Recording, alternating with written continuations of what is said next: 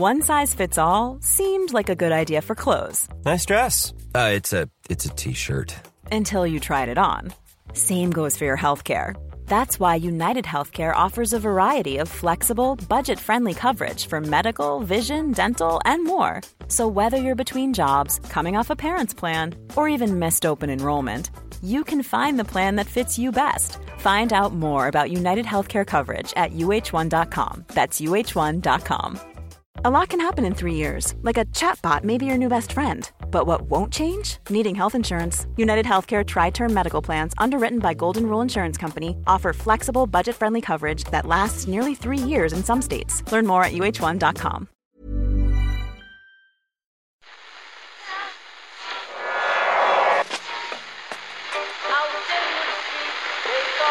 Which phone is that? That's the second time it's gone off. They never go home. They never go home. They never go home. Those those those boys. The Second Captains World Service. That's. Yeah. They have asked for that, really. Uh, you can laugh. That was the World Cup. I'm a little bit of an idealist, but having said that, I want to be like me. You don't know what you're talking about. What did you know? I managed to stay alive for 63 and a half years. baby. I'd say it to your face, and I'll say it to you now. Come down Swanfield and we'll see them, won't we? What you doing down here, you shawny man? Trent Alexander Arnold was briefly knocked out of his stride yesterday in his post match interview with Geoff Shreeves when it was put to him that one of the Arsenal goals came down his side before he went on to have a big hand in Liverpool's equaliser. Now, Alexander Arnold, he struggled to respond for a few moments before pointing out politely that the goals have to come from one of the sides or down the middle. That's the way football works, Geoff. It was a type of response that made me think maybe Trent is aware of the constant analysis of his defensive failings and doesn't really enjoy having every single goal Liverpool concede pinned on his shoulders. But there is a solution to all this, which I'm prepared to proffer on today's Second Captains Football podcast. Hi, Ken. Owen, how are you? It's actually Daniel Harris's solution in The Guardian. He writes Just as we saw his fallibility against Arsenal, we also saw his brilliance stepping into midfield, dictating attacks, and creating his team's equaliser. Wait for it, Ken. It may be time he moved into the centre permanently. Partly because Liverpool have a vacancy there, but mainly because the position is ideal for hiding his weaknesses a lack of nous, recovery pace, and one on one ability, and accentuating the passing, vision, and crossing that are his strengths. It's just, it's a brilliant idea, Ken. I mean, why hasn't somebody else thought of this? That's what I say. Yeah, Alexander I mean, pe- people s- sometimes come to uh, similar conclusions from different paths. You know, there's more than there's more than uh, one way, one road to Rome. You know, in fact, in fact, all the roads apparently lead there. So, um, so it is possible, I suppose, to reach the conclusion that Trent Alexander-Arnold should play central midfield because you think he's such a bad player that he can't play right back. Um, the position is ideal for hiding his weaknesses. A lack of nous. Nous is one of those words we use in football, which means um, uh, players who are near a goal that gets let in, that gets let in, don't have any. Uh, recovery pace. Apparently, he's slow, uh, and one-on-one ability, whatever that means. I mean, um, I suppose he nutmegged Zinchenko yesterday, but uh, I suppose he has occasionally been dribbled past as well by by players. Uh, so I mean, uh, the idea when, when you're a player with so many weaknesses, I mean, where better to play than the center of the match? Uh, I mean, this this logic might Ken, it make doesn't matter how people get to this. Yeah. Yeah, it doesn't matter how people get to this conclusion. You're leading a movement here, Ken. If you're if you're if you're having followers, if you're having disciples, No, Owen, come I'm, on I'm a board with you, purist. you, you need to accept. I'm an ideological purist. I, I don't I don't accept um, people who are here for the wrong reasons. I think Daniel Harris is here for the wrong reasons. I, I think his argument makes sense if you don't think about it at all. You know, it, could, it, could, it might make sense if you just completely turned your brain in a different direction. But I just don't see the logic of uh, of the of the argument that this guy is so bad he has to be moved into central midfield to to disguise uh, all of Well, no, shortcomings. it's, he's so bad at right back. He has to be. Well, that's partly your re- your rationale as well.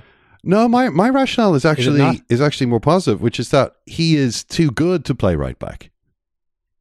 Uh, and I think that a lot of the problems that he has um, have to do with the. I mean, he's not necessarily too good to play right back. It depends on the team, but I think particularly when you look at the Liverpool team at the moment, it's clear that they, you know, really miss uh, central midfielders. And again, I'm sorry. I am sorry for. It sounds like I've started this this bank holiday podcast just by mounting my hobby horse and parading around again as No, usual. I have mounted you on your Yeah, hobby yeah, horse. Ken. exactly. It was it was intended to be a brief I'm- visit upon your hobby horse. But Yeah, I well, intended to move oh, on. But I'm, I'm quite taken by the fact that you're actually you're so particular about the rationale that different people have for agreeing with your basic position, Uh, which is that he has deficiencies defensively at right back. And I think I think the problem that he has is um, is is related to the fact that the that what they're asking him to do in the team is actually too much.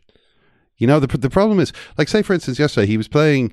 Uh, the, Liverpool seem to be doing some kind of cargo cult version of what Man City have been doing recently with the three, um, the kind of uh, so-called rest defense. You know, the three, uh, three across the back and then two in front.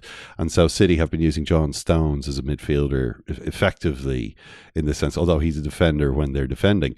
Um, and Alexander Arnold, I guess, was being asked to do this. So you might look at that and say, well, look, he's playing in midfield already. Like, well, you know, what are you talking about? He already gets to play in midfield. But the problem with that is he's still supposed to be the right back. And so still he's supposed to defend everything that comes down one of the sides, as, as Geoff Shreeves uh, would point out. And I think that's a, that's a lot. Like you're not asking, um, you know, Kevin De Bruyne, um, who plays as a you know, he's a creative playmaker to also oh by the way Well, you do you ask, al- you do by the way you you do ask also Man City's fullbacks to step into midfield actually quite a lot, and then ask them to step back. Although not Kyle Walker, who Pep said this weekend is incapable of doing that. I mean, that was amazing from Pep, wasn't it? He just he just can't he can't do it. Kyle Walker, he just nah, I mean, Just can't, just can't I do. What, what, I how mean, would I ask? I can't. mean, he's fast. Sure, he'll be fast when he's sixty. He'll be the fastest person in the room when he's sixty. I thought but- that made it worse, actually. You know, Uh, uh, Yeah. when when he was like praising, oh, his Walker's so physical, he's so strong, he's so fast, and you're, and, but he, but no, he's just, despite all that, he's still not good enough. He's such a, yeah. he's like so feeble on the ball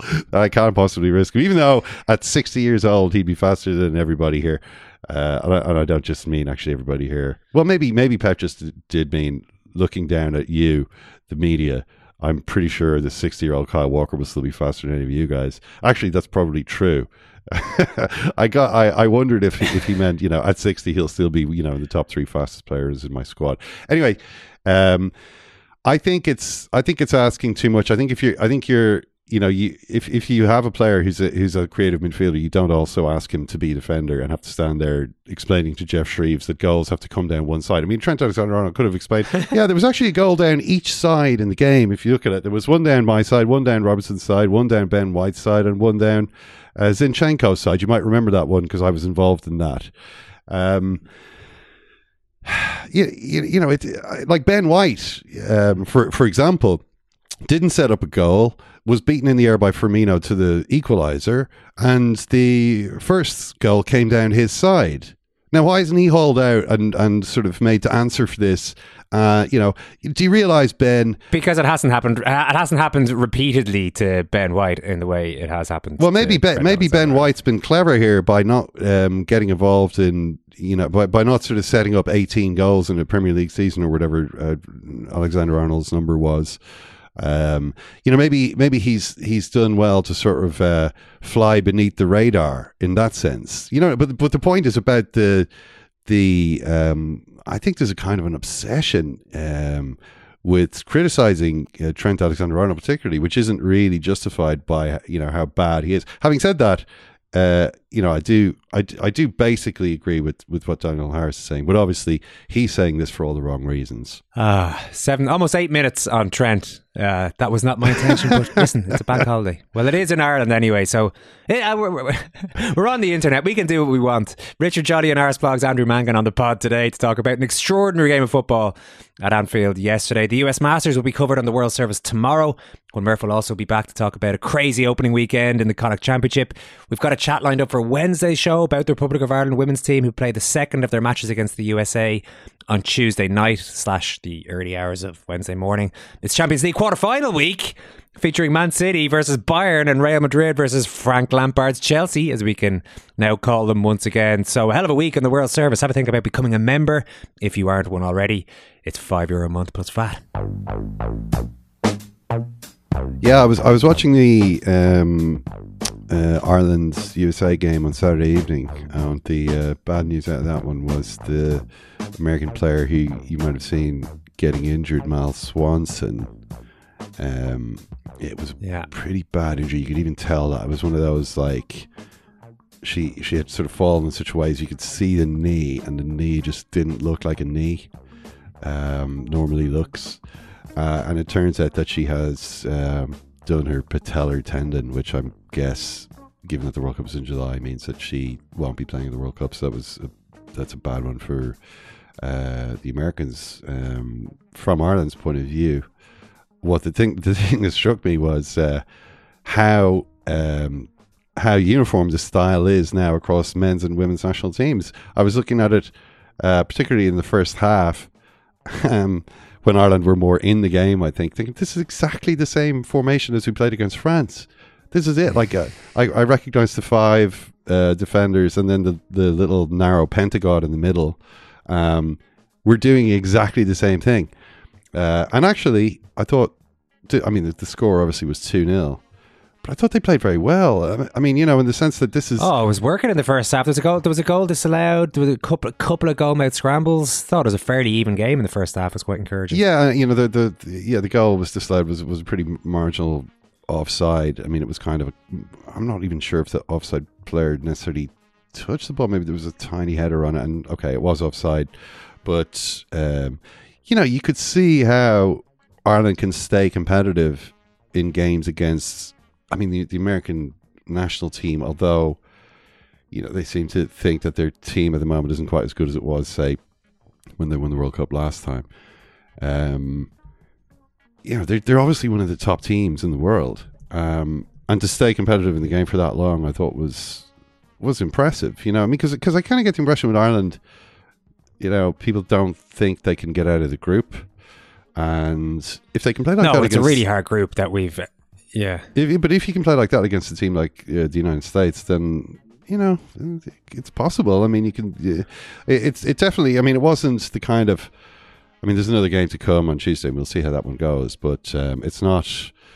It, it it's not the case of oh this is a heavy defeat oh wow we're we're miles off that level it was this game was close enough that a couple of details you know going uh, differently. I mean obviously the the the kind of closing stages of the game there was a lot more pressure from the Americans but overall I thought it was um, it was pretty strong. Yeah, we have brought in quite a few new players since qualifying as well. This is always the delicate balancing act. What uh, what what is a player going to add to the squad, and is it going to disrupt what's already there? hey we all want Ireland to succeed right on Yeah, exactly. Yeah, and maybe we have a better chance of that with Sinead Farrelly in there, who made her debut at the weekend and was absolutely raved about by Vera Pauw afterwards. Who, who Vera Pauw feels that Farrelly's presence in the team allowed us to essentially change our entire tactical approach, which is a pretty pretty significant impact. So we'll talk about all that on the show on Wednesday. Uh, I've got an email in here, Ken from Philip Green. Thought it was strange all week how much more focus and attention was being paid specifically to Arsenal going to Anfield. Jonathan Liew wrote a great piece about how the atmosphere could engulf some players. Arteta was speaking about that weird "You'll never walk alone" speaker stunt that he tried during All or Nothing. There was talk of an Arsenal Anfield hoodoo. I even saw Arsenal fans on my timeline calling this Arsenal's biggest game in a decade. It felt a little overblown. The team in first place going to play the team in eighth. Has nobody watched Liverpool play recently? The first half an hour looked like proving me right. Arsenal bullied and toyed with Liverpool and hadn't get, gotten out of third gear to be leading 2 0. The game was on a plate for Arsenal, the young, vibrant team putting yesterday's men to the sword. But then something weird happened. Arsenal willed the Anfield hoodoo into existence by getting involved in a couple of instances of needless messing. They gave Liverpool and the crowd a spark that seemed missing up until that point. It reminded me a bit of Arteta's clash with Klopp a few years ago when a placid nil-nil was turned into a 4-0 hammering after Arteta handed the crowd a match to light the spark. Arsenal started treating Liverpool yesterday more and more like the side they've been for the last five years, and in turn, Liverpool started to act like it. With Ramsdale's brilliant performance and the missed penalty, Arsenal might be able to push the idea they dug in for a hard-fought point, but the reality is they spent the week leading into the game telling themselves a ghost story and ended up getting spooked by it. uh, anyway, just a thought. Go easy, Phil. Yeah, I agree with a lot of that. I really do. Um, you know, it's it's funny how these things happen, and I think it's it's a good point to to mention um, the previous when I remember the the Arteta and Klopp uh, fight on the sideline. That that again was one of those kind of this game hasn't really taken off, and then before you know it, it was four 0 um, as the crowd really got into it. I think that's kind of a, a bit of a problem for Liverpool, to be honest. That that uh, it seems to take something extraneous to you know be the little piece of grit in the oyster that like gets them going because you really have to really have to find a way to to do that themselves, you know, without being disrespected in some way. like yeah. it's just it's nonsense. But it it's it's sort of interesting just in terms of how football really is, like how it just tiny little things that happen set in train a kind of a, a process that develops momentum and turns into an avalanche. This is the thing that, that Klopp has been trying to talk about for the last few weeks. You know, that, and he, he's never sounded less convincing or convinced, I think, than in the last few weeks, which there's been terrible results from the team. And even this is like, you know, they, they haven't won in four matches. Um, or was it five five matches? Uh, no, sorry, four. They haven't won in four, and it's, this mm. two draws. That you know they've they dropped ten points in the last four Premier League matches. So it's been a really awful run of four. I mean, consider how different their their situation would be if they if they'd got it together uh, for these matches in the way they managed to do for you know an hour or forty five minutes against Arsenal. But he, you know, when he's talking about why the team is playing badly, he always ends up talking about you have to win a challenge. You know, it's like it's like. um Keane says the same stuff. You know what I mean? This is something they they basically agree on. That like mm-hmm. winning a challenge, like kicking a ball out for a throw that looked like it was going to turn into a chance for the other team, can change the course of a match. You know, this is like this is actually what it is. It's like you do that and then you suddenly feel what was the phrase Klopp used? You don't worry about confidence. You never think about confidence when you have it. You know what I mean? It's like it's just I have it and and now let's go. It's only when you don't have it that you're like, oh, how can I get confidence? And, th- and this is literally it. So Xhaka did. I mean, obviously Xhaka didn't intend to uh, to do this, but obviously what he did actually did have a big impact. I mean, that's what Ian Wright last night sort of trying to defend him. And I w- I don't think he should be like hung out. Oh, how could you do this? It was stupid. You know, Xhaka has played a brilliant season. Um, his best for Arsenal, probably. He showed that he, I mean, definitely his best for Arsenal. I mean, last season was also pretty good. He showed I mean, I I remember when he was when he was coming off that time, and the whole Emirates was booing him, and he was throwing his shirt down, and that you, you assume, okay, well, he's gone. That's it for him. Um, he's actually showed that he's a really important player to the team, has turned all that around, which deserves a lot of respect. In this uh, instant, he was at the center of, of the the moment that seemed to turn the, the match around a little bit. Um, obviously, the, the narrative did that it followed though? helps. I mean, we'll talk, to, we'll, we'll, talk to Andrew Mangan about I this. Think, I think it really did. I think it, Liverpool's attitude completely changed, um, which is a problem for Liverpool, really, because you know you can't be relying on like you know people sort of disrespecting you to to start playing well. Um, but yeah, I did. I did think in the in the game in the game that I watched though, and it seemed it felt like a like a big moment even at the time. Do you like, believe in coincidence though, Ken? Do you believe that the, potentially Liverpool were going to wake up from this at some point, and Arsenal also were going to start feeling the heat at Why some point. Why were they going to wake up at some okay, point? I mean, I'd say it, ca- it came shortly after. You know, they, they've they've been so bad. I mean, that's the, the point that Philip Green, King of the High Street, makes in his email. He he says. Uh, have they not seen how they've been playing? They've, they've been so terrible. I mean, they were so awful against Man City. Not at home, though. Not at home. Well, yeah. This is, it comes back to the Anfield thing. They yeah, beat, beat no, it's true. I mean, they, they have they, they have rattled they rattled Real Madrid at home for a short period. yeah, I mean they were they were pretty awful in that too. So I mean, what I'm saying, they've just had lots and lots of defeats. Obviously, really fragile confidence. They're two 0 down against the, the title, the, the the league leading side you don't. Ex- I wasn't expecting them to come back at that point, and then the the game kind of changed. And I think, but I think that Arsenal's attitude fed into that in a number of ways. I thought they tried to slow the game down too much. I think that you can't afford to do that. I mean, it's one thing to do that.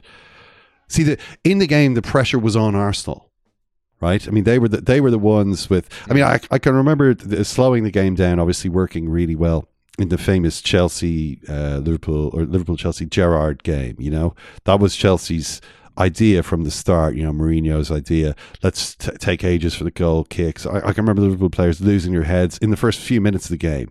Can you believe how long this guy is taking to take a goal kick?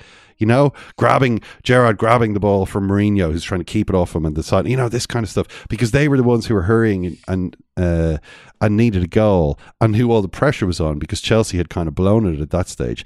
Arsenal were the ones who were under the pressure here. I just feel that like inviting an hour of uh, saying, okay, we're it's two 0 let's see what you let's see if you can score two goals now. It's too much when you're actually the team that's under pressure. Like the fear that must have been building on Arsenal, which I think was evident in in Arteta's substitutions as he took off Odegaard and put on Kiwior, the extra defender, changed the shape of the team. It was kind of he needed to be braver there. Um, I think I think the pressure may be caused him to go more negative. The the it wasn't his, it wasn't Arteta's finest hour. I don't think this Arsenal game, but we can. Well, it was interesting because afterwards he was he he was being asked about the resilience that Arsenal showed towards the end when they dug in for. Uh, it's a weird one because I don't, I don't know. I don't know if it was exactly the word that was used, but it was along those lines. And I don't know how resilient a team can be lauded as being when they've given away uh, two goal lead in a game in which they were comfortable. But you get the point. That was the tone. It was. It could have been worse. They could easily have lost that game. Well, they should have And lost. You can only I mean, imagine you know, the Salah missed, Salah missed the penalty. else. I mean, maybe try getting your next penalty on target. Like, I mean, The Ramsdale save as well. The. Ram, the Ramsdale save on Salah, especially with the def- that that save would have been was a great save. pretty good save, even if there was no deflection. You know, it looked like it was quite well struck going towards the top corner. It required a good save, and the deflection just made it absolutely w- one of the best of the season. Uh, he also made the one afterwards. On, Well, the Konaté one was, was incredible, but but the Konaté one is like in. how did he manage to bundle the ball? Sort of the only place Ramsdale could could get it. You know, it looked Yeah, he gave him a he gave him a half a chance. But the point about uh, that the answer that Arteta gave was basically I don't want to be he wasn't really bigging up that element. He was like, I don't want to be relying relying on those sort of situations and having to show resilience. I want to rely on what we did in the first half and the way we played early on in the game. That's the way we're going to win the league, you know. Yeah, um, I mean, it But you're could- saying it- that it, that he partly contributed to the situation that they found themselves in in the I second half. thought I, I- I thought it wasn't his his best game. I thought the the attitude, you know, you could see- you could see there was Arsenal had, clearly had an idea of we'll slow the game down by going down. You know, there was there was a lot of um, uh, injury breaks and sort of oh, you know, I'm injured by Arsenal players who were able to continue. Um, taking taking a long time over uh, goal kicks and set pieces and this this type of stuff, which was kind of actually r- rather than achieving the desired effect of like everyone's getting losing interest in the game and losing focus and and everything is becoming stagnant here and that's the way we want it because we're running down the clock. It actually was it was annoying the crowd and sort of hyping them up i think. In this in a similar uh, manner that happened at the newcastle game there earlier this season which which liverpool did manage to win uh, late on. But um, there were some other games on um, not least yesterday where I wasn't watching it live, but I saw that Leeds were winning 1 0. And I thought, well, it looks like Leeds are getting out of it. The next I saw, they were 5 1 down. And Roy Hodgson, I mean, this is looking like an absolute masterstroke. Just bringing Roy Hodgson in seems to be the best decision. Of all the teams that are changing uh, managers, some of them haven't succeeded yet in appointing a new one. You know, Leicester apparently, uh, Jesse Marsch has decided he's not going to join Leicester. They lost to Bournemouth uh, and are really in, in big trouble now. Um, but bringing Roy Hodgson to the Palace just seems to have absolutely liberated this team. Suddenly they're just, they look as good as they kind of had th- threatened to be. And the player who just stood out uh, in that game yesterday just gave an absolutely outstanding performance was uh, Michael Olise. Um, this was a seriously brilliant performance by him, just in a lot of different ways. Um, the the thing that sort of caught my eye first was just the the quality of the ball for uh, Ayew's headed goal, which made it two one to Palace. It was absolutely brilliant. I mean, the whole thing was brilliant. You know, the ball is played to him on the on the right. Um, it looks like maybe he's going to just knock it back to his teammate, but then he sees the teammate's under too much pressure here. I've got to kind of deal with this. Delays, then just takes a little sidestep, and from an almost standing position, put over a ball with so much pace that Ayew, I'm not going to say he couldn't miss, but it may it, it, it put him in a position, even though he's quite far out, to put a really powerful header on the goal. I just thought it was a brilliant ball. And then he proceeds to set up the next two goals with great play. And I just thought, and also the thing that I liked about it, Owen, was if you notice his part in the celebrations, I know that you commented before, Michael Olise is somewhat withdrawn reactions uh, when he scored a goal, the brilliant free kick against Manchester United earlier this Man season. United, yeah. And then There was also, do you remember, there was also the, the comment that he gave, the interview he gave about another goal he scored earlier this season. Just talk us through it. Uh, through what the goal. Uh, I think Wolf passed me the ball, shot, scored. so yeah, he doesn't get too worked up about about scoring goals. No, but you you should have seen him on how happy he was to assist these goals. He was uh, he had no problem celebrating. Maybe he just gets a bit uncomfortable when he's the center of attention. He's like, yeah, whatever. You know, do you thank the postman for delivering the mail? But um, I did notice the assist celebrations. What was he? He was going wild, was he? Well, no, not not wild, but he was smiling. He Yes, was- there more, was a more than he smile- does when he scores. There was a smile on his face, which I thought, oh, you know, he this guy he does take um, he does take some pleasure when in, in his in his work when things go well. It's always nice to see. So I thought he was uh, he was really good. Philip Billing was also really good uh, for Bournemouth. It's kind of interesting to compare those two guys. Um, if you could combine them into one player, he would be the best player in the league because Billing uh, scores like at a, at a ridiculous rate for a central midfielder, but isn't that involved in the game. And Olise is just the opposite. He doesn't score anywhere near what you think he would score, given how good he is at various other elements of the game, um, but is involved in uh, is involved in everything. So, yeah, I mean, I don't know. Maybe someone can can work on that, uh, combining uh, the two of them. Although they both, I thought, were are looking like really good. But I mean, this is something which which I, I guess will come into uh, play a bit more in the summer. I mean, there's always some good players in teams that get relegated. Uh, although at the Yeah. moment it looks as though both Crystal Palace and Won't be Palace. are probably Well, going it is be absolutely hilarious. Get rid of Hodgson, bring in Vieira. As literally, it was going on for. It was a sense. Let's just you know, well, like get rid of Hodgson. I mean, Hodgson, Hodgson retires. Let's give him that. But I think there was a feeling within Crystal Palace that we're ready to move on from Roy Hodgson and Yeah. move and, and let a younger, you know, more exciting manager get a hold of this incredible attacking talent that we have at our disposal and see what they can do with it. And now it's like get rid of Vieira playing awful football, bring back Roy Hodgson to hammer in the goals as he's done in the two games so far. Fair play to him. Yeah, no, it's uh, and and it seems like he's it's already mission accomplished. I mean, it's not mathematically accomplished, but it is. Um, I mean, come on, you know, it's looking pretty good. Uh, they maybe have to win one more game or two more games. There are a lot of really, really, really bad teams a long way behind them now. They'll be okay. Yes, uh, yes. Now, um, what about the game you were covering on on uh, on Oh Saturday? yeah, that was action packed well, this was crazy from the start. There Did was- you see the De Zerbi anything before Oh. the, the the opening before the f- f- first whistle? Yeah. Well, this is De Zerbi. I mean, he, the man is just such a star. I mean, is this his third red card or only his second? Um, I, ca- I, ca- I couldn't quite. I believe second. He'd already been sent off twice before, or this is the third sending off, or, the, or just his second sending off.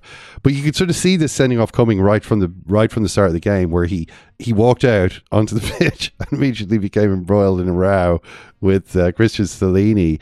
The the the genesis of which I did not understand until you were explaining something at halftime about how he'd called him an aggressive player. Well, there was a pre-match press conference, right? So these guys, uh, both they played against each other in Serie B quite often, and they've also coached. I was looking, I was look because I was looking for this at halftime. I did notice in the build-up he was asked. Stellini was asked about him, right? And he was asked, "Oh, will he be a coach of a top six club?" You know, which was a hilarious question because he at t- the time of that question being asked. De Zerbi was a coach of a top six club. Yeah. Yeah. But we all know what top six means. And It Stellini understood the question as well. Yeah, yeah. It It, means means is- Tottenham. is It he- is he going to replace you as the moment, Tottenham manager? Stellini says, yeah, yeah, uh, uh, you know, I hope so, but I don't know. And then he went on to basically give uh, an appraisal of his managerial uh, achievements and what he's done with Brighton. And it all seemed fairly polite and all that kind of stuff. He was asked about, it was mentioned that they had a playing rivalry. And he said, yeah, he was very aggressive as a player. And of course, Brighton play aggressively both on and with and without the ball. You know, they play a very good game, blah, blah, blah. So maybe it was that word aggressive that But aggressive is ag- aggressive is literally what everybody in the Premier League is demanding from their team. That's Roy Hodgson uh, uh, masterminded the five-one destruction of Leeds by uh, saying the word aggression repeatedly to his players at, at half time. That's what he said. Jurgen Klopp has, has spent the last I don't know how many weeks uh, begging for aggression from his team. Frank Lampard at Wolves Uh, the the reason why we lost, we we lacked aggression. I mean, aggression is is, is apparently the key to all football success. So being accused Also, I don't think you're exactly disproving a point about, by being called. If you're pissed off about being called aggressive, I don't think the best way to disprove the point is to go up and jab your finger in the in the chest of the opposing manager just before the start of a game. But all, all of this is obviously building the legend of De Zerbi. You know, the bad boy uh, coach who just can't uh, stop getting sent off, uh, and also winning games. Apart from at Spurs when they lost, uh, and they lost because they got absolutely ridden by the referee. this okay, so uh, the uh, PGMOL has uh, already apologized to Brighton for screwing them in this game. This is the third time they've apologized to Brighton in the last few weeks. The first was when Fabinho injured Evan Ferguson with that tackle from behind, and the ref did nothing. The uh, second was when, if you recall, they were playing Palace, uh, scored a goal, and the VAR then disallowed it by drawing the offside line in the wrong place. Right? Now, this is a Yeah. sequence of mistakes. Uh, and okay, so and then it leads up to this Tottenham game. Now I should say Tottenham won, which at least spared us another round of this. Um, he hit me and it felt like a kiss stuff from the Spurs fan accounts reposting that um, Antonio Conte's "This is the story of Tottenham" speech, right? So at least we didn't have to. At least we didn't have to do that again. But Yeah. this the the that so many decisions in the game went against went against Brighton. Like Roberto De Zerbi is an, is a combustible character, right? I would I would love to hear what he. I would. They should have been showing us live footage of Zerbi, of Zerbi, particularly for that penalty that wasn't given. So the incident that PGMOL have, have apologized for is the um, the blatant penalty when Højbjerg stood on the foot of uh, Mitoma and brought him down, which is so it's so clear that it's just how can you not give that? I mean, this is the problem. This is the problem with VAR. Once you've got VAR, there is no there is no excuse for that. It's just like okay, well, what are you what are you going to do about it? The, the the the evidence was there. The evidence was ignored. What's going to happen now? right? What what has to happen now, in my view, is accountability. You know, I mean, the the evidence is there, the evidence is ignored. So what? You know, what what's going on? Howard Webb, he's, he's already got rid of uh, one uh, member of the of the staff uh, this season, Lee Mason. Well, now it seems to me that there has to be further accountability. I mean, how can you get so many things wrong? And remember, this was th- there was a lot of things that happened in this game. So. Brighton had two goals disallowed for handball. In both cases, you could have argued that goal should have stood. In one of the cases, the ball hits a player's possibly elbow, but from another angle, it looks like it maybe doesn't even touch his elbow. This is Welbeck's shot that deflected in off teammate. Maybe maybe it only hits his hip. It, the the arm is down by his side. Uh, it's clearly unintentional, but I suppose they've they've disallowed that because well, if it's if it's a handball and it's the last touch on a on a goal bound shot, then Yeah. technically we have to. It's okay. So that's that's that's their argument there. They could probably defend that one. The Mitoma one, there's a goal disallowed by against Mitoma for for offside. Now here's another problem that they've created for themselves. Apparently, this uh, shirt sleeve thing, you know. Uh, if it's the shirt sleeve, then it's not offside. Or if the shirt, then it's not handball. And you can score with your shirt sleeve, which is why they'll draw the um, they'll draw the offside line from there. You know what I mean? Because that you can be. Uh, you, if you can score with that, then that's where the offside line starts. Right, it's the furthest forward part of your body that you can score with. So they they'll they'll do it there. The ball clearly hits him there on the shoulder. He controls it, scores. Should be a goal and they disallow it for some reason. Then they don't. Then they don't give this penalty. And then there's another penalty, which is a shirt pull, which is clearly a foul. You know, it's it's it's another one, and they don't give that. So that's a lot of decisions in the same direction, with the outcome that Brighton, a team with realistic hopes, Just on the disallowed goal, the Mitoma one where he he handled the ball and where it exactly hit him and all that kind of stuff. It, it was given as like I think it was a debatable enough one because it was firstly the ref gave. The, it was disallowed on the field. The line- the assistant referee, I so think, the VAR would have had to. Yeah, the, the assistant referee actually disallowed, which is amazing eyesight from there to know exactly where on the body it hit. But anyway, from that point on, I think you could argue that VAR it was hard. You know, we watch a load of replays on TV, and it, it was hard to find anything conclusively saying that it, it didn't happen. In fact, actually, the pun- the two pundits we had on, Stephen Kelly and Paul Robinson, both felt it was handball anyway. So, but that was a debatable one. The, the penalty you're talking about, the the Højbjerg one, was absolutely like, uh, but that's the one that's been apologised for. So that's been not sorted, but at least acknowledged. Yeah, what are they yeah. going to do with all? What are Brighton going to do with all these apologies? You know, Maybe they three apologies make one point in the league table? They should have that send rule. the- send the apologies off to UEFA, so you should let PGMOL them to apologise to you three times in a season, it becomes uh, an official point on the table. Well, it's just it's just totally ridiculous. And now I suppose you know De Zerbi, I, I assume, will be punished for his. St- I mean, they, they ended up getting sent off because De Zerbi was again at the center of another big ruckus. And he, he- was he taunting Stellini after Brighton scored? Uh, you know, Stellini then was refusing to acknowledge him, but uh, was sent off for failing to control his failing to control his bench. I think it was a bit harsh on Stellini from what I saw, unless something else went on that we didn't see. Yeah, I feel like he was doing. yeah. But did you mention the Longley shirt pull? Did you mention that? That, in- that, in that was yeah that, that was another that was that was the the second That should have been a penalty Yeah, as well. It should. I mean, if it's if it's a shirt pull, it's a foul. I mean, it's a simple rule. But now, not in this case. No, not enough in it for me. So once again, uh, Brighton at the sharp end of all those uh, things. Uh, I don't know. I mean, they can, what they what they can do, but I just wonder if if accountability is once again going to be a feature of of the response. I mean, um, it's all getting a little bit Squid Game over there at PGMOL, you know, you know, it could be just Howard Webb sitting there at the end, you know. But this is what happens, you know, when you VAR raises the stakes. You could previously have said, "Look, I, I didn't see it. it. It happened in a second. It was one of those, it was one of those things. Sometimes the referee misses things. Sometimes he sees things that aren't there.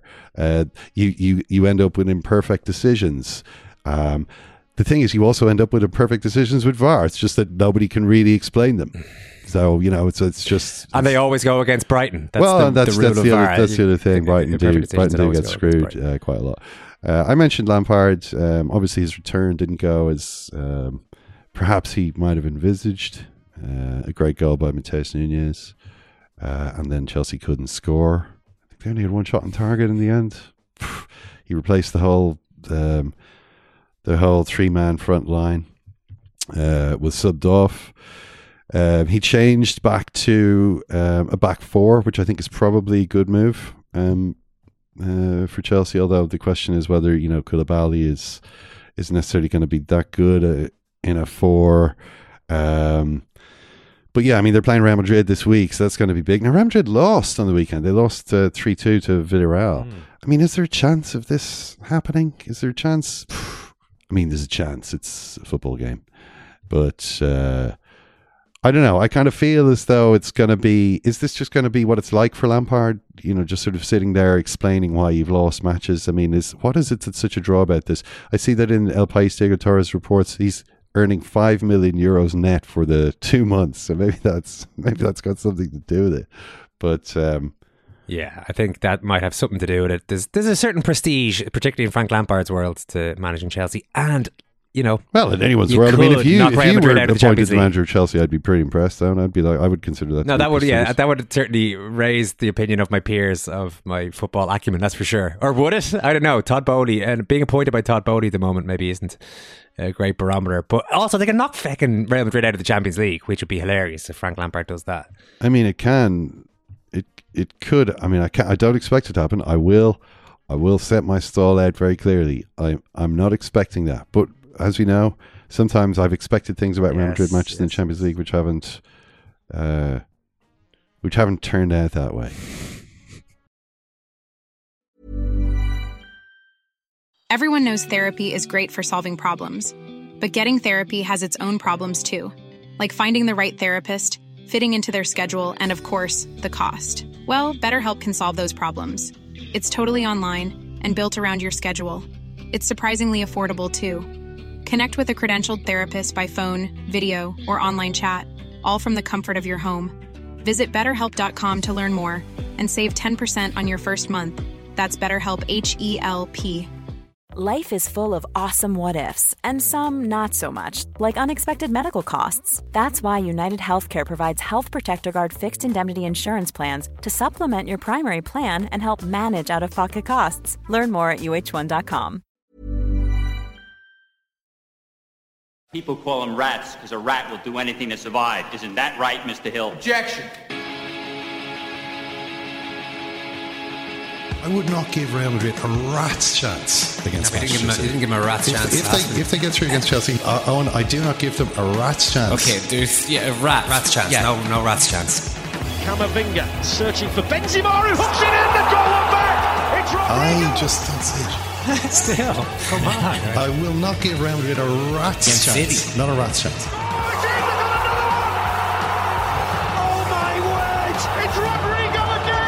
It's going to catch up with you eventually. I don't believe in magic. I believe in reality. I believe in material reality. Here comes Benzema.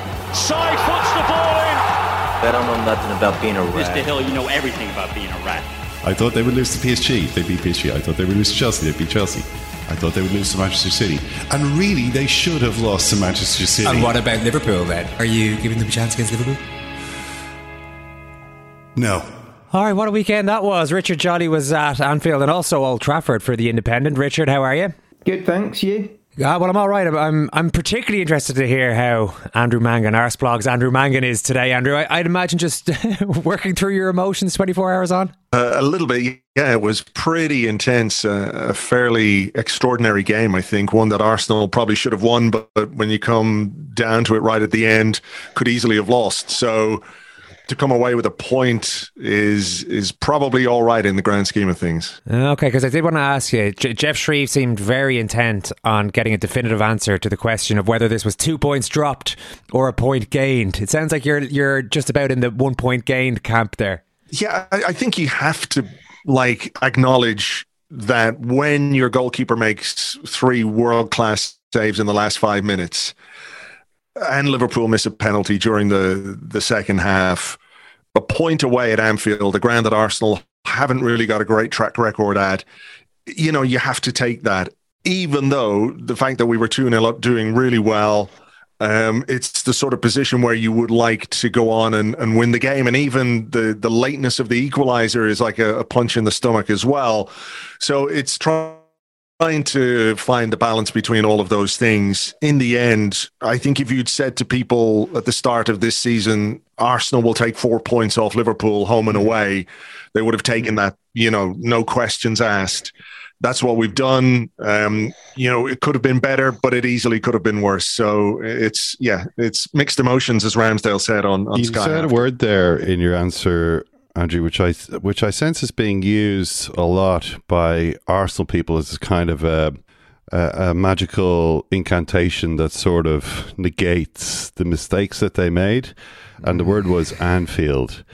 Um, do you think that Arsenal, and particularly their manager, um, kind of fetishize Anfield? Uh, a little bit that, that too much is made of the the power of this mighty stadium.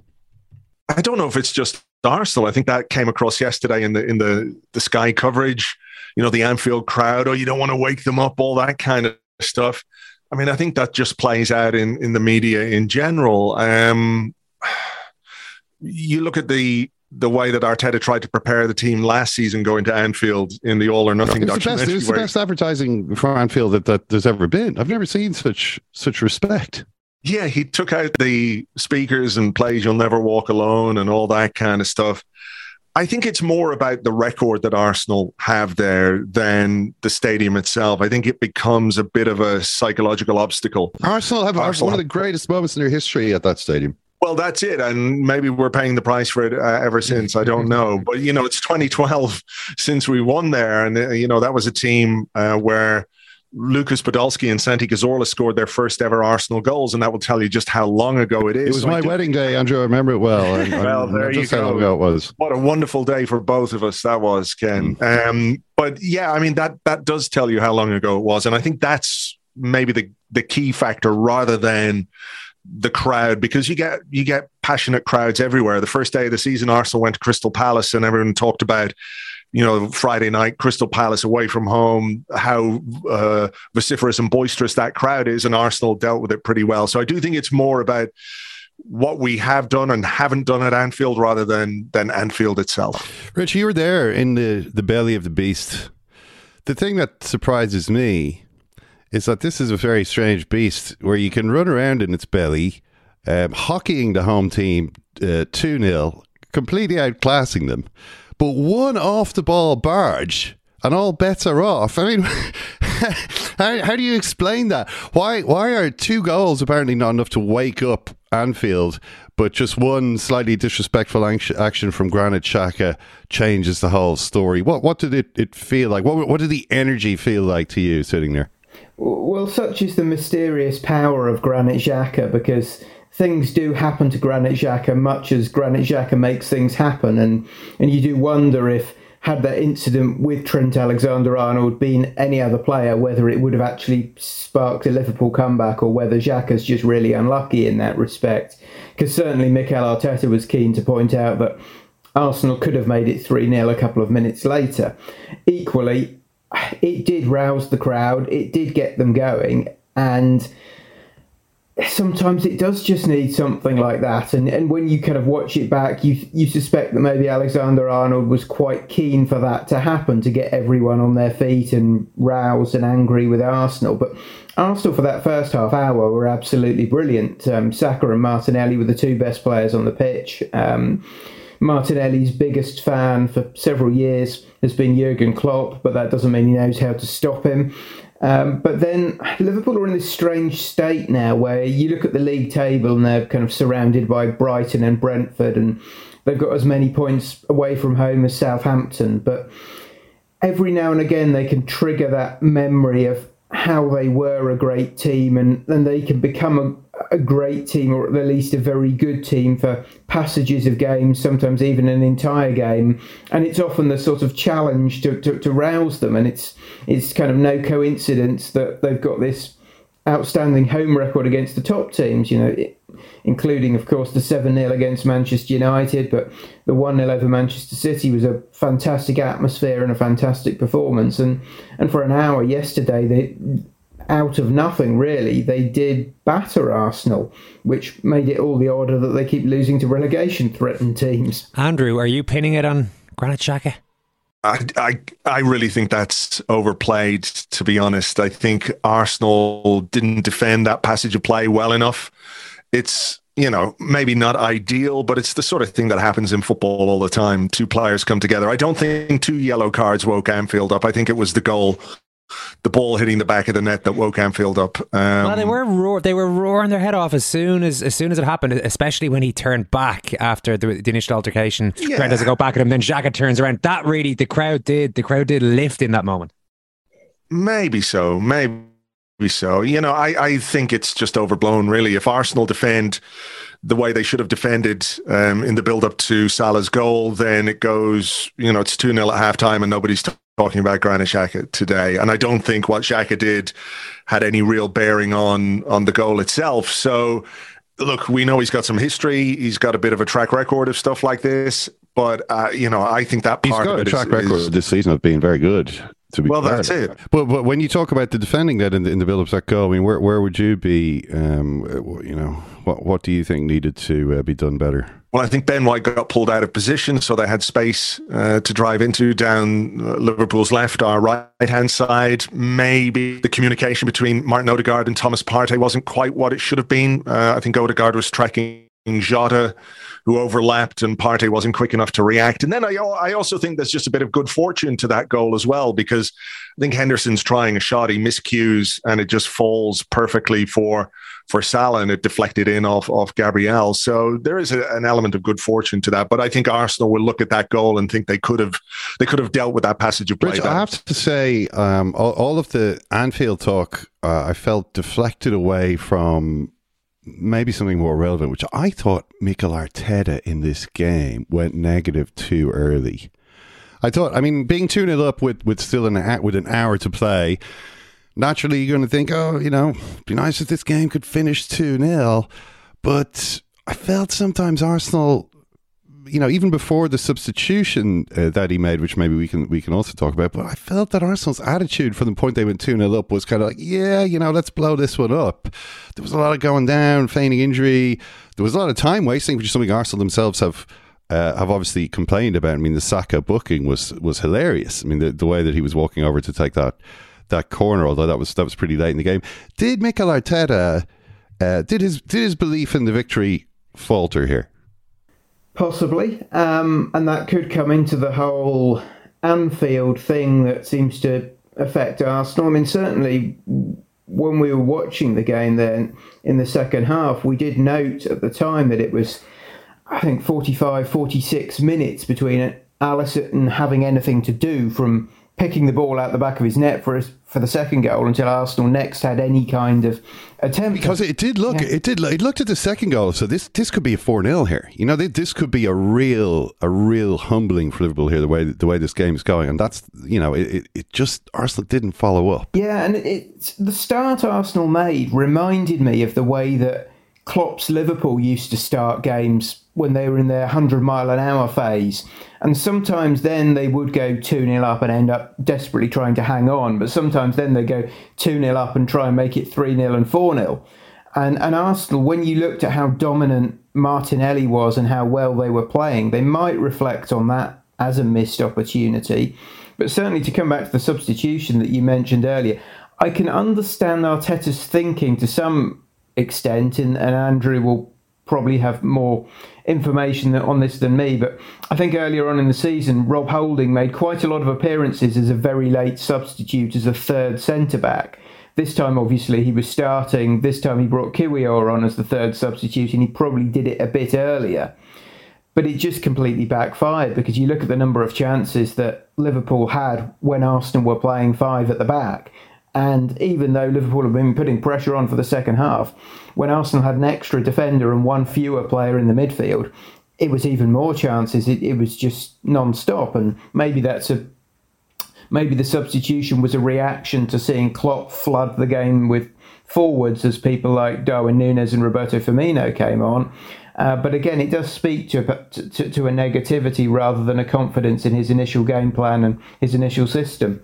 Is this a is this habit of Mikel Arteta's that you've noticed? I mean, the results this season have have almost uniformly been good for Arsenal. But I must say, when I saw Kiwior, Kiwior, uh, you know, coming on for Odegaard, I thought, well, well, my first thought was was literally who, like, what what is what is happening here? And then it was like, right, okay, they're going, they're obviously sort of going five at the back, and you know, they're going to try and cling on here. I mean, what what were your thoughts at the time, and how do you think the decision looks in in in hindsight?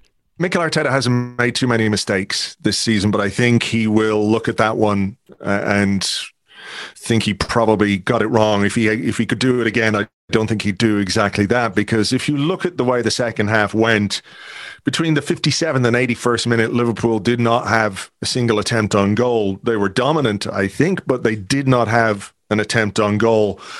He took Odegaard off, put Kiwior on. Kiwior's first action was to come out of his zone, completely miss the ball, and Darwin Nunez had a, a great chance, which Aaron Ramsdale made, made, a brilliant save from. And after that, you know, all the momentum was was with Liverpool. I think in general this season, Arteta substitutions have been much more positive. This one you know, I think if William Saliba and, and Gabriel had started the game and you bring on a player with the experience of Rob Holding, you could understand it a little bit more. Kiwior, this was only his second appearance.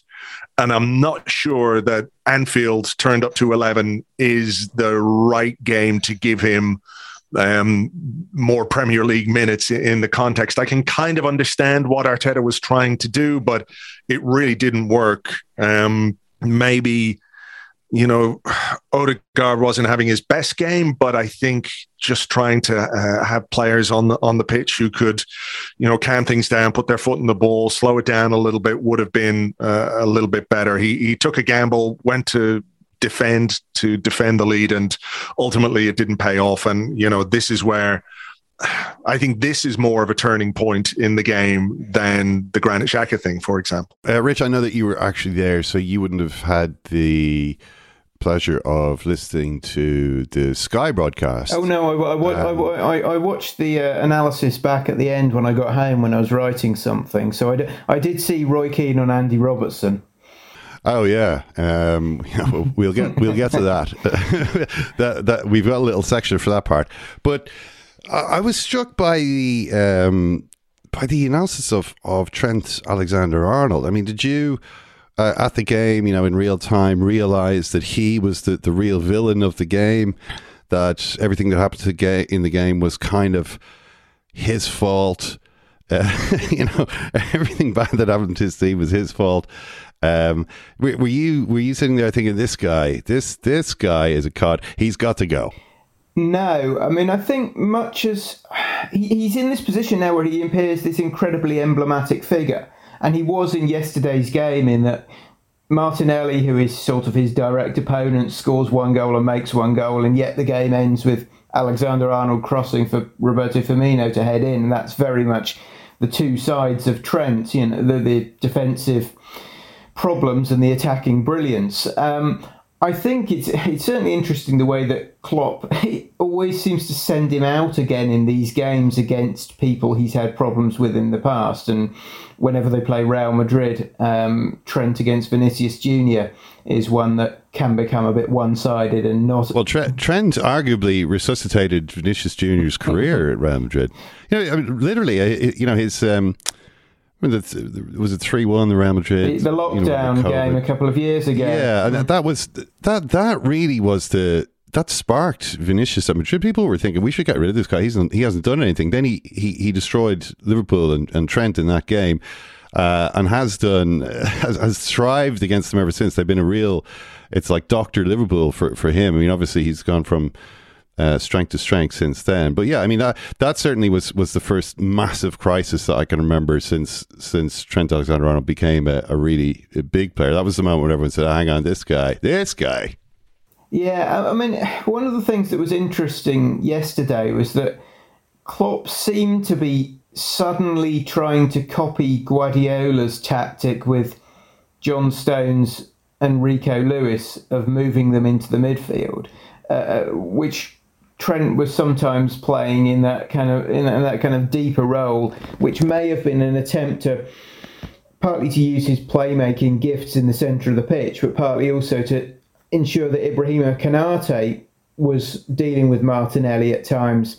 But even then, I don't think that works because if you look at the second goal, what it means is that Kanate, a sort of six foot four inch centre back, has come across to the right wing to mark to, to close down Martinelli, and so that when the cross comes into the box, yes, maybe Virgil van Dijk's moved across a bit too far, but then Gabriel Jesus' header is against Andy Robertson, a kind of five foot eight inch left back.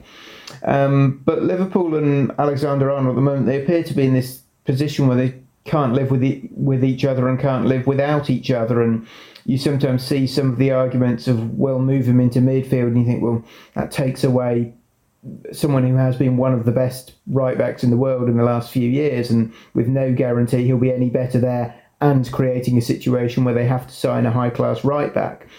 And yet it does feel too often this season that a his defending hasn't improved and b he's not really getting the protection he ought to and it it's just a series of ordeals for him at the moment. I mean, the Manchester City game when Jack Grealish had perhaps his best game for City, but it was up against best Trent. game so far. Well, well yes, but it, it, it, was against Trent, and so you say, has Vinicius' best game for Real Madrid come against Trent? Has Martinelli's best game for Arsenal come against Trent?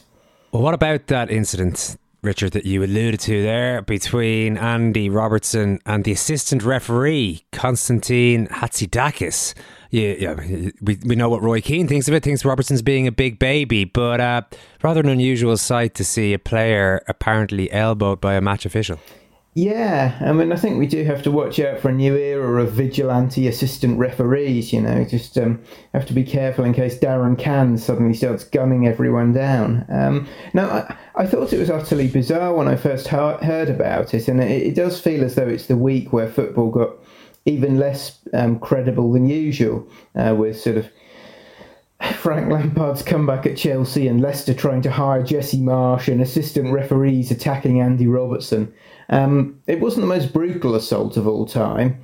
Um, well, no, neither was Mitrovic. uh, neither was Mitrovic's assault, which he's been banned for eight games. You know, I've seen I've seen more fearsome assaults than that. No? Well, yes. I mean, you would have to assume, though, that given that violent conduct does include lots of things that aren't hugely violent, and Everton fans might think of Abdoulaye Doucouré and Harry Kane at this point, um, that it did look a three match ban in the modern game, certainly. What do you make of it, Andrew? I mean, you know, the Arsenal, is it fair to say, got Lee Mason sacked earlier this No, season? I don't think that's fair at all. You don't think that's fair? No, I think Lee Mason made a terrible mistake, uh, which you know cost Arsenal two points, which potentially could be the difference between the title and not the title. Um, Arsenal didn't make that decision for anybody. Um, I suppose the thing you would say is since Howard Webb has come back in, it, it appears to have got worse. The incidents with referees and and VAR, they just appear to be getting worse and worse every week. Um, I think Robertson was, you know, uh, that that linesman is fairly well built. I know. I thought I thought the same Yeah. thing. It was like this guy definitely lifts. Look at him. Yeah. Yeah, for sure. So, you know, I don't think Robertson was expecting it, but I think he, he sort of surprised him, didn't he? With with um came from behind and maybe just startled him. The So guy's a bit jumpy. yeah, exactly. I'm very, you know, very jumpy person. If you come at me from behind, Yeah. reflexes will kick in. It's been And a nightmare in a crowded bar. This is it, Ken. Well, the, the, the question is also whether or not Robertson should, should have been putting his hand on him in the first place. It, yeah. Putting his hand. So Robertson put his hand. Did Robertson even do that? I mean, there's surely It the looks like it. I've, I've watched, I've watched the the video back and linesman forth. doing? It, it, it, look- it, looked- it, linesman it, doing? looked- it Elbow looks as though he puts it looks as though he puts his right right hand on uh, his right arm. Like you know, he, he's saying, "Oh yeah, come, come here, ref or assistant referee," and he's. like, you know, I'm not again. I'm gently enough, but there is there is a question that maybe no matter how tactile you might be or how uh, how tempting it might be just to get uh, an official's uh, attention by physically touching them, maybe they should just be a touch free zone at this point. Well, I mean, uh, uh, maybe, but I, I mean, I, I didn't. I, I'm not sure. I, I really see any evidence that, that Robertson touched him at all. Did he not just sort of turn back towards him and the guy? I mean, I, I thought it was it was crazy. I mean, it just seems to me in the context of what what happened um, recently with Mitrovic, and you know this this guy being absolutely hammered for this angry outburst that he had. Okay, which I mean, I, rem- I remember being being soft on him at the time and being a bit surprised by the by the punishment. Then the FA saying, "Well, we we sh- he should be punished more. This is a disgrace." To have um, But Ken, Ken, Ken there's a diff- there's, a, there's an obvious difference there. Referees around England and Ireland are getting abused routinely by players. In, in some cases, getting physically assaulted. In a lot of cases, getting verbally abused. There's a problem there with attitudes to referees. And when someone like Mitrovic does what he what he does. There has to be a serious deterrent to that because if that's allowed or in any way condoned in professional football, there is a knock on effect, I think, elsewhere. I don't think there is a plague of, as far as I know, I could be corrected, of assistant referees going around leaving the elbow in on players that, that needs to be stamped out. Re- referees are the ones generally in these situations who are having a real tough time of it at the moment. So I think that think that's an obvious difference between the two cases here. No, Well, I mean, we, we've started arguing amongst ourselves here, and uh, Rich and Andrew are simply uh, sitting there patiently listening to us. But I have to say, I mean, uh, the obvious reason why there isn't a plague of referees going around intimidating players is that they're, they're, they're vastly outnumbered in every game. It would be a losing policy. I mean, this it has to be a non-violence policy. Um, in order for this game to be feasible at all, which is one reason why I think violence from the, the refereeing side, and we, we use the word violence in its loosest possible, uh, you know, sense here, but also needs to be clamped down on just as much as as from the players' side. And I, w- I wonder what each of you, uh, Rich and and Andrew, think about that. Well, I mean, I do think it's just a complete one-off, and that's. I mean, as as Owen said, uh, referees are facing all sorts of attacks, often verbal, mm, sometimes physical.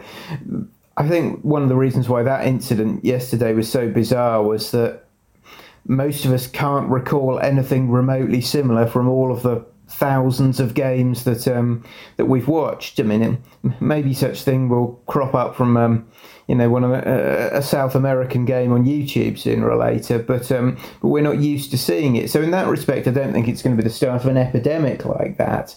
Equally, you do think there kind of has to be some sort of sanction, and it does raise a question as to what happens in a game after that. I mean, I'm not aware of that official having any particularly contentious decisions in the second half, but to it, does, it does seem to open a can of worms. If the if the penalty decision, for instance, after that is given by the linesman who was already elbowed Andy Robertson, Andrew, any further thoughts on that? I, I just thought it was kind of funny that Robertson got booked um, for getting you know hit by the by the assistant. I mean, I think the if you look at it again, he does sort of put his hand on him. The referee sort of does that to shrug him off. like Rich said, I don't think we'll see anything like this again. Um, it will be very interesting to see what kind of um, sanction this guy this guy faces. Uh, a couple of weeks off to work on his guns in the gym, I guess. But um, I don't know, just part of the, uh, the sort of entertainment value of yesterday, which I think was was pretty high all the way through. Andrew, Richard, cracking stuff. Thanks a million.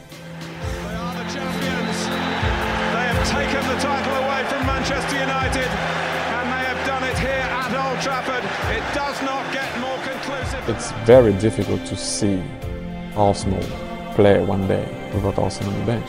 He's going to ruin the club, fam. He's going to ruin the club, blood. I'm telling you, fam. But up and down the land, you do sense a genuine appreciation for the way this Arsenal team play. They were perfect. It's turning. It's turning, blood. Did you hear the booze at full time? Seriously, shut the fuck up tonight. I'm not in no mood for no little dickheads chatting shit. Love to have him there all the time, but we all know that's not going to happen. One day he's going to have to go.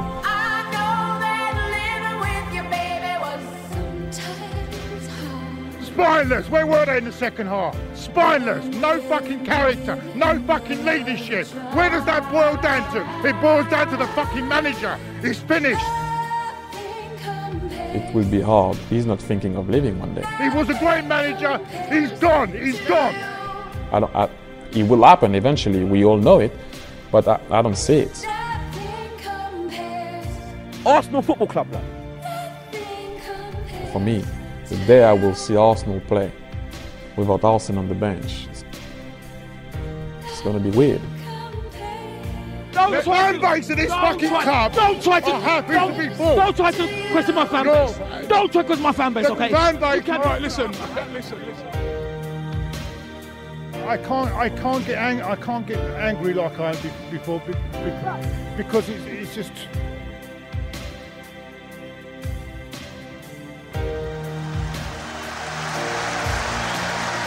Arsene Wenger's team, every bit as good as the manager's words. He had no doubts. They are the champions. They have taken the title away from Manchester United, and they have done it here at Old Trafford. More than that.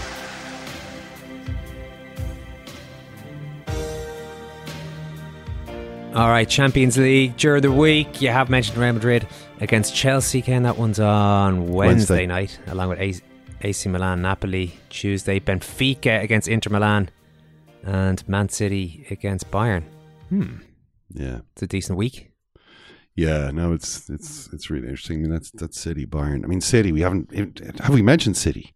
My God. Well, just the Kyle Walker, uh, just the Kyle Walker bit at the start. Well, yeah, but I mean, but but like the way that City are going at the moment is they've really got got rolling. You know, Grealish is is absolutely rolling now, playing brilliantly. Looks so confident. Has figured out how to be relevant in the team. It's eight wins in a row. 4-1, 4-1, 6-0, 7-0. These are the these are the results that they're, they're getting in the last few games. And they seem to have found this um, this gear that they hadn't been able to kind of slip into in the in the the entire rest of the season. I mean, this is their longest winning streak by two matches, and it obviously has come uh, more or less coincided with Guardiola's adoption of this new system. And I have to say that Guardiola has has done a really good job here of managing this situation. I mean, you know, we were talking a couple of months ago about whether City were going to have some of the same issues that you've seen at Liverpool in terms of exhaustion. I mean, they're the only other team really that's played as many games and has kind of been through as many um, you know demanding situations over the last few seasons and a lot of it with with some of the same players whether they were going to experience this sort of collapse um, that we've seen with Liverpool. But no what Guardiola has managed to do is kind of provoke the team. I mean maybe that's part of what what he the, the, the stuff that he's saying about Walker. I mean he knows that's insulting. You know he know he knows that that's yeah. Oh absolutely. that's tough. But you know it's like okay okay Kyle well show me why you should be in the team. I mean he's already bombed out uh, Cancelo who by the way it doesn't seem as though things are going all that well um, for him at um, at Bayern since that has happened. Um, but he's got rid of Cancelo who you know was was thought to be one of the main players in the team. He's changed the shape of the team. Now, it's one thing like so, so for instance, there's there's a big difference from from Jurgen Klopp, who who seldom does this. Uh, you know, he he he tends to pick the same sort of four three three, and Guardiola. The team always has the same ethos. Like they're always kind of playing the same kind of football, but he is prepared to change the shape uh, quite a lot radically and use players in unfamiliar sorts of positions, and he keeps getting it right. You know, I mean, he it's so easy to, to try to yeah, try I something. mean, he did. He did also ship off. He did also ship off Zinchenko and Jesus to their title rivals Arsenal. So yeah, no, no, I mean, I don't think that was his best. Uh, that was his best decision uh, either. Although it's you know his alternative maybe was to sort of keep them on the squad against their will. I mean, he he did hand Arsenal a couple of extremely useful players there. That is that is true. But I suppose maybe maybe that's just his way of making it interesting. Because if he hadn't done that, I mean, City would almost, would almost have won the league already, and it would be. Well, lads, I guess we're going to have to try and win the Champions League. Now, of course, the, the test for Guardiola has always been, you know, these these sort of clever plans, the the type of which have have, have worked really well over the last few weeks uh, in the Premier League, especially, have often come unstuck in the Champions League. Uh, and this is why this has been his his one significant failing as a coach. It's like, well, you haven't managed to win the Champions League. Um, it's one thing to, for a, for a club with the sort of huge financial power of City to to win a, a league title, you know, over 38 matches where like the power eventually tells. It's another thing in games where a, a team that doesn't have as much money can have a good night against you and knock you out.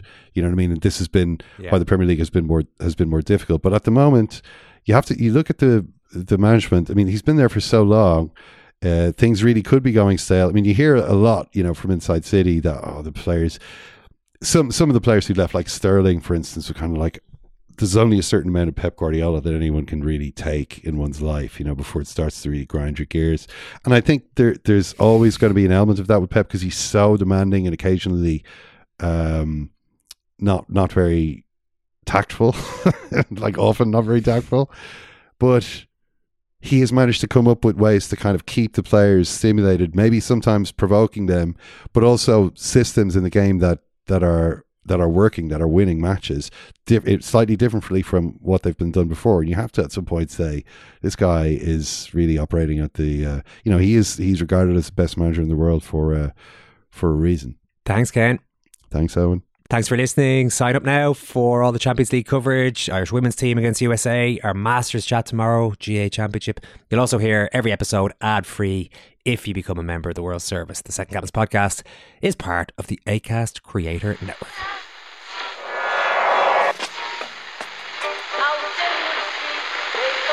Whose phone is that? That's the second time it's gone off. They never go home, they never go home, they never go home, those, those, those boys. The Second Captains World Service. It is not war and death and famine. It's not that at all. It's the opposite of that. It's to persuade us of the world outside of that. That's why sports is important.